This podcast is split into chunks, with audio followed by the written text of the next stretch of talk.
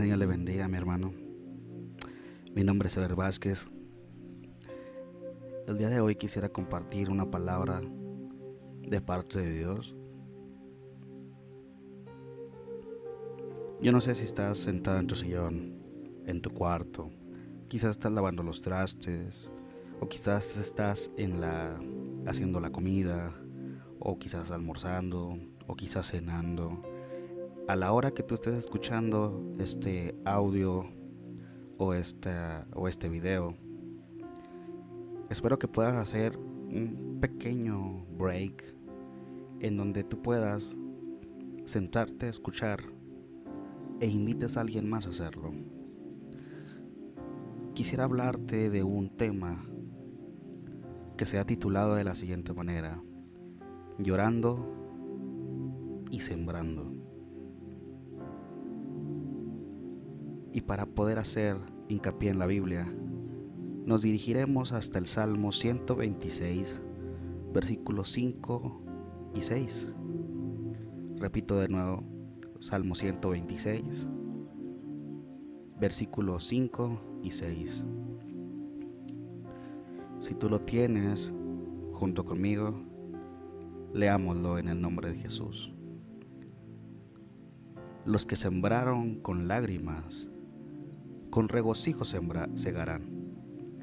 Irán andando y llorando el que lleva la preciosa semilla, mas volverá con regocijo trayendo las gavillas. Qué versículo más espléndido. Y por mucho tiempo ha sido una inspiración para el obrero creyente. Desde que fue escrito por el buen rey Ezequías, hace dos milenios y medio aproximadamente. Puede ser llamado un proverbio inspirado a encontrar entrada en una literatura general y es citado frecuentemente con diversos propósitos. Es en realidad una profecía cumplida mucho muchos tiempos en la historia de Israel y espera un pleno y más grande cumplimiento en un futuro. Ha sido una profecía que ha dado raíces desde el pueblo de Israel y que hasta ahorita en el tiempo contemporáneo podemos ver que se está cumpliendo. Pero de entrada presenta un problema. ¿Por qué? Porque ¿quién ha oído de un sembrador lloroso o de un granjero u hortelano llorando mientras sembraba Generalmente esta tarea se lleva a cabo con espíritu de alegría y de abundante esperanza. Lo cierto es que nunca se siembra con lágrimas. Aunque puedas cegar con regocijo, esto nos presenta un problema de primera instancia. Pero la clave de la respuesta es muy sencilla, porque al estudiar este salmo completo porque nosotros nomás leímos el Salmo 5 y el, el, versículo 5 y el versículo 6. Pero estudiando el Salmo completo, el problema quedará contestado fácilmente. Es un salmo de cautividad. Es un salmo de, de aprensión. O más bien es un salmo de regreso después de la cautividad. Cuando Jehová hizo volver la cautividad de Sión, dice el, dice el salmo, estábamos como los que sueñan. Las nuevas de la inminente emancipación parecían demasiado buenas para ser verdaderas, pero la profecía se cumplió. Entonces nuestra boca se llenó de risa y nuestra lengua de alabanza. Incluso los paganos, los pecadores, exclamaban en esos momentos, grandes cosas ha hecho Jehová con estos. Tan patente, tan fuerte era la obra del Señor, de la liberación de ellos. Cuando los felices libertados oyeron esto, exclamaron todos a una grande voz. Grandes cosas ha hecho Jehová con nosotros, estamos alegres. ¿Cuántos de nosotros hemos dicho en algún momento de nuestra vida, cuando nos sentimos en victoria, Grandes cosas ha hecho Jehová con nosotros y estamos alegres. La verdad es que muchas veces cuando nosotros estamos en victoria, cuando estamos en bonanza, cuando Dios ha hecho grandes cosas con nosotros, es muy fácil decirlo. Grandes cosas ha hecho Jehová con nosotros. Es muy fácil decirlo, es muy fácil pasar a enfrente de la iglesia o es muy fácil platicarle a un familiar y decirle, grandes cosas ha hecho Dios conmigo, estoy bien, gracias a Dios estoy bien, pero qué difícil se vuelven estas frases, este, eh, recitar este salmo, qué difícil se vuelve cuando no estamos en victoria, cuando estamos en derrota, cuando estamos tristes, cuando hay lágrimas corriendo por nuestras mejillas, es muy difícil poder decir, grandes cosas ha hecho Jehová por nosotros, al contrario, surge una pregunta, directamente de nuestra almas a Dios, ¿por qué me está pasando esto a mí? ¿Por qué a mí? ¿Por qué me lo estás haciendo a mí? Y siempre está esa pregunta en nuestra boca cuando de esto se trata. Alegres, gozosos, triunfantes, volvieron a su tierra amada, pero el espectáculo de las ciudades, villas, y aldeas asoladas de los viñedos devastados, abrió la fuerte la fuente de las lágrimas y el duelo de ahogo, el nuevo gozo. Ellos habían regresado después de cautividad, pero se van y se topan con una tragedia. Sus casas estaban destrozadas, sus viñedos habían sido arrasados, sus animales habían sido muertos y todo parecía estar totalmente devastado. Sí, había una alegría por haber salido de cautividad, pero su hogar, ese lugar donde quizás comieron, ese lugar donde quizás durmieron, ese lugar en donde ellos sembraban y cosechaban alegremente, estaba totalmente destrozado. Pero ahí está el fondo de la cuestión. ¿Se abandonaron a sus dolores? ¿Abrigaron sus penas en sus brazos? No. Sí era triste lo que estaban viendo. Era devastador en su corazón estar viendo todo lo que en su momento los hizo felices. Ahora está totalmente destrozado. Pero no, no, no se abandonaron en sus dolores, ni se empezaron a abrazar, decir y diciendo, no se va a poder, no vamos a poder, no vamos a poder, no, al contrario, no abrigaron sus penas en sus brazos, no, nada de esto. Aunque con llanto comenzaron sus trabajos para remediar aquel triste estado de cosas. Araron y cavaron y sembraron, aunque con lágrimas en su rostro. Cargaran en sus espaldas los costales de semilla para poder sembrar. Pero volteando a ver a su hijo que no tiene dónde dormir porque su casa está destrozada. Volteando a ver que quizás sus hijos tienen hambre porque no había nada que comer. Sin embargo, ellos no pararon y con lágrimas en sus ojos siguieron trabajando, siguieron construyendo, siguieron edificando. Aunque se fueron llorando, sin embargo llevaron consigo sus cestos de semilla, llevando la preciosa semilla como dice el Salmo, y así, al cabo de un tiempo, al cabo del tiempo señalado para la cosecha, volvieron con gozo, con regocijo, trayendo sus gavillas, trayendo la cosecha del esfuerzo, de su dolor, de sus lágrimas, de su hambre, de su angustia, de su pesar. Pero regresaron gozosos trayendo sus gavillas. No es difícil ver la aplicación. Al contrario, es una típica parábola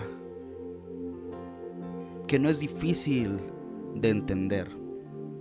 Muchos hombres de negocios, y no, hablando de, no solamente hablando de negocios, sino hablando de personas que emprenden algo, en donde se invierte tiempo, dinero, esfuerzo. Muchos hombres hoy en día hacen frente a la ruina.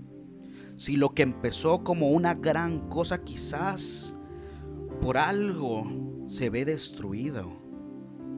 Un buen negocio, resultado después de años de trabajo.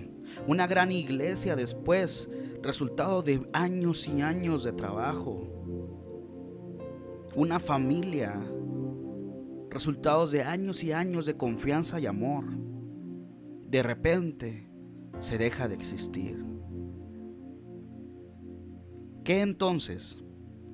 ¿Debe el desafortunado abandonarse a la desesperación? No, sino que aunque con lágrimas se deben reemprender las viejas tareas, diga conmigo la palabra reemprender porque esta palabra debe de estar sembrada en su corazón y en su mente cuando pasamos por este tipo de situaciones. Tenemos que reemprender una vez más las viejas tareas, agarrar con coraje una vez más el arado para volver a entrar a la tierra, sí, esa tierra que está destruida, sí, esa tierra que quizás cuando llegaste estaba bien sembrada y daba buena cosecha, pero ya la realidad es que está destrozada, la realidad es que no no se vislumbra un buen panorama, ni modo. Agarra tu arado, Llora si necesitas llorar. Repatalea si necesitas repatalear. Ah, grita si necesitas gritar de dolor. Pero trabaja. El día después del calamitoso incendio de Chicago, si usted supo de esta noticia, se encontró este cartel sobre las ruinas ennegrecidas de una tienda antes muy próspera. Y el cartel decía lo siguiente, todo se ha perdido, menos la esposa, los hijos y la esperanza. Mañana se reanudan las actividades como de costumbre. Qué maravilloso es ver esta frase de que de aquella tienda que después de un incendio en Chicago pasó. Después de haber construido por años ese negocio, por años esa tienda, y por un incendio que se lo llevó todo. El dueño de ese lugar va y hace un cartel que dice, todo se ha perdido, menos la esposa, los hijos y la esperanza. Mañana reanudan las actividades como de costumbre. Qué grande y maravillosa frase de ese hombre que no se tiró solamente a las lágrimas porque le dolió, claro que le dolió le costó, mucho le costó. De haberlo tenido todo del esfuerzo de tantos años, en unos pocos minutos se ve hecho todo ceniza. A veces los conductores de actividades cristianas se encuentran sin culpa suya con los que el trabajo de años queda deshecho. ¿Qué entonces no se, debe de no se debe abandonar la esperanza, sino que se debe de tomar el cesto de las semillas y reanudar las tareas familiares con la certidumbre de una cosecha abundante, hablando realmente de, de aquellos que hacen o de los conductores de las actividades cristianas, hablando de pastores, líderes, levitas, este ministerio de alabanza por completo, este maestros de niños, etcétera, etcétera, etcétera.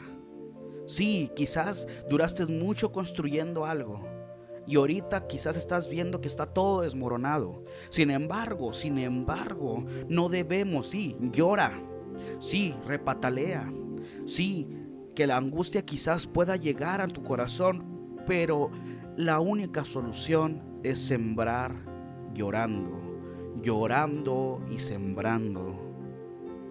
¿No tenemos aquí un mensaje? Sí, un mensaje para creyentes totalmente derrotados y desalentados, dolidos por su estado decaído y por la desolación y ruinas en su vida y experiencia. Si se hace confesión de pecados, no solo habrá perdón, sino que Jesucristo hay una plena y total liberación y la restauración de los años que se comió la langosta. Si usted ha leído sobre esto, los tales pueden más aún deben retomar las antiguas y benditas tareas familiares del servicio del Señor, sabiendo que los que sembraron con lágrimas, con regocijo segarán. Lo voy a repetir después. Los que sembraron con lágrimas, con regocijo segarán. Y voy a terminar con lo siguiente. Hay siete hechos importantes que el obrero cristiano debiera de tomar nota. Primero uno, primero el número uno que dice, su actividad. Dice el versículo, irá andando. Dios tiene una obra para que todos la llevemos a cabo. Felices vamos a ser nosotros y las tareas, que la gran mayoría de las tareas que nosotros hacemos del día a día, todas esas tareas que ocupan nuestro tiempo y pensamiento siempre estén designadas por Dios. Y estoy hablando desde tu trabajo. Estoy hablando desde que estás lavando los platos. Estoy hablando desde que tienes la responsabilidad de tu hogar.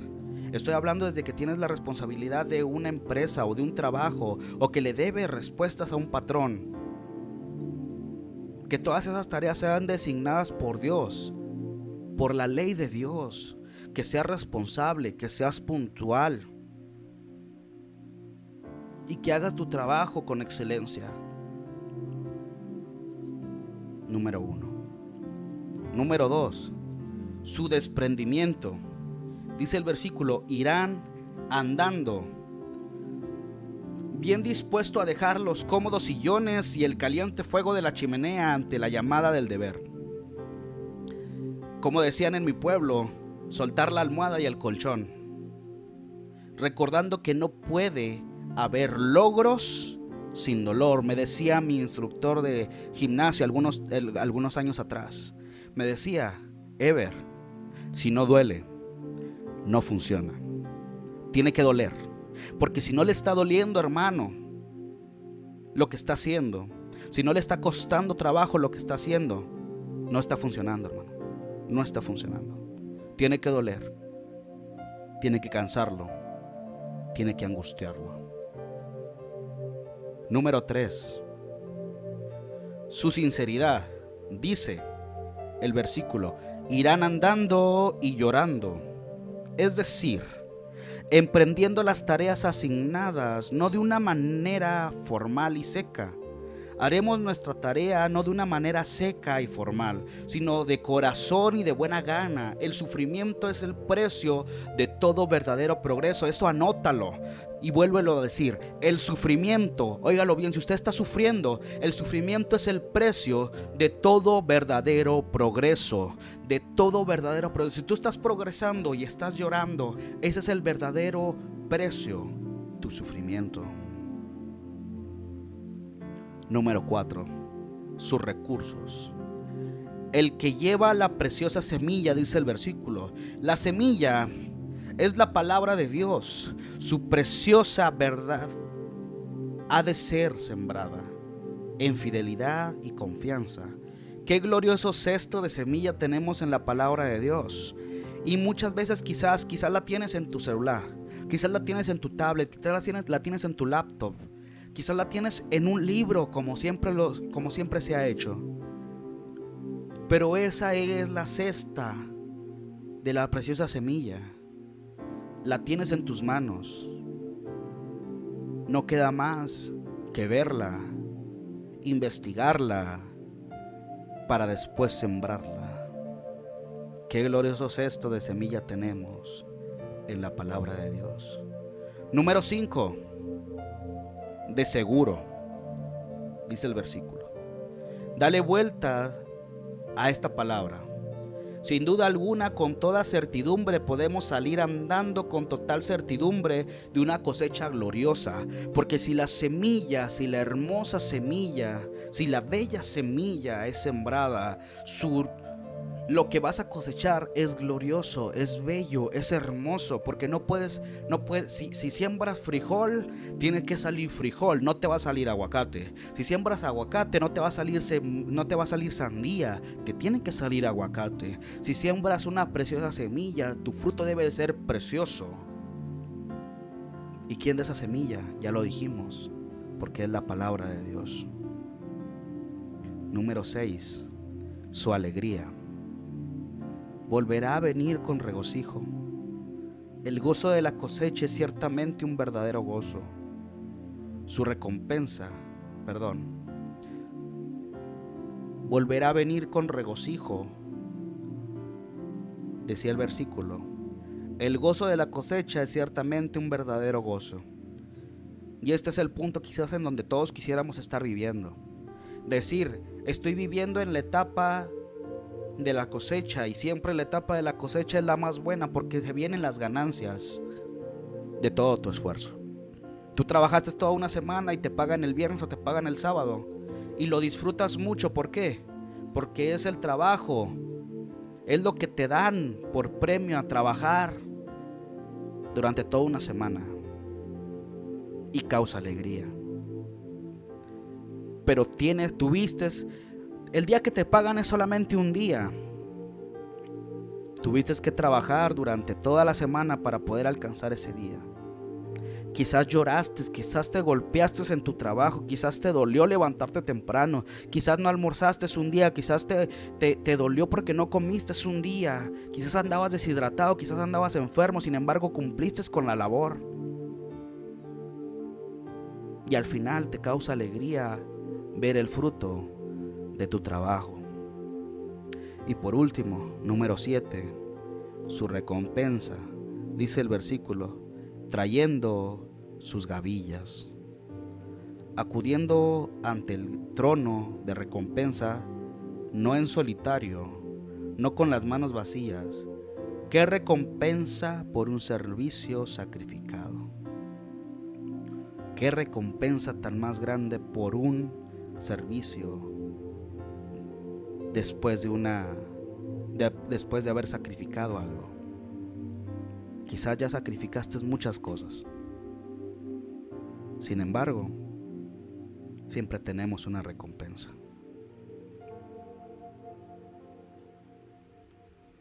Quiero hacer una oración por ti.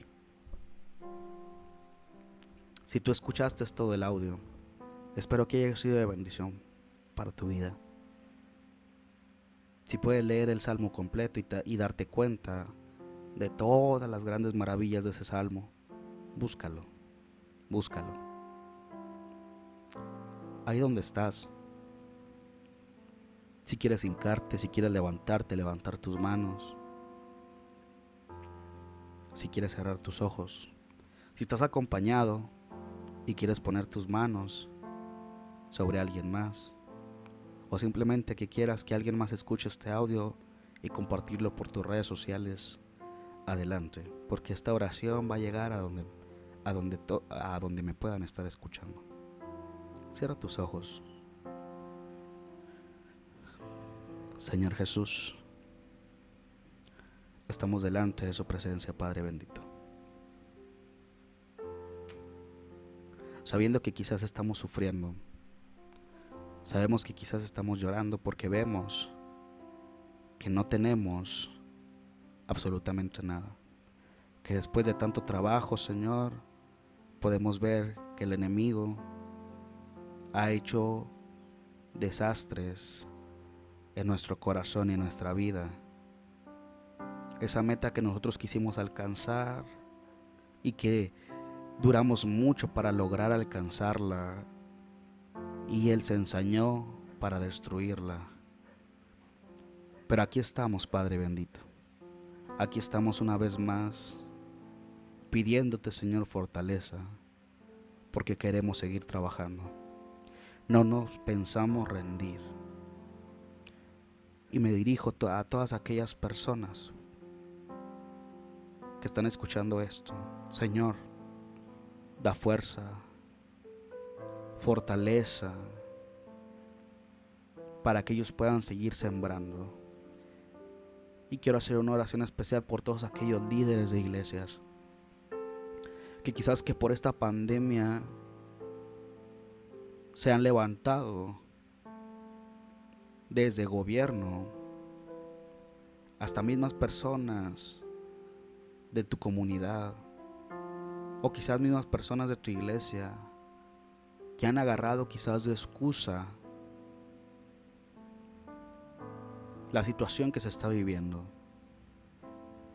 Y, y probablemente podamos estar viendo que la iglesia del trabajo de quizás de años se ha hecho.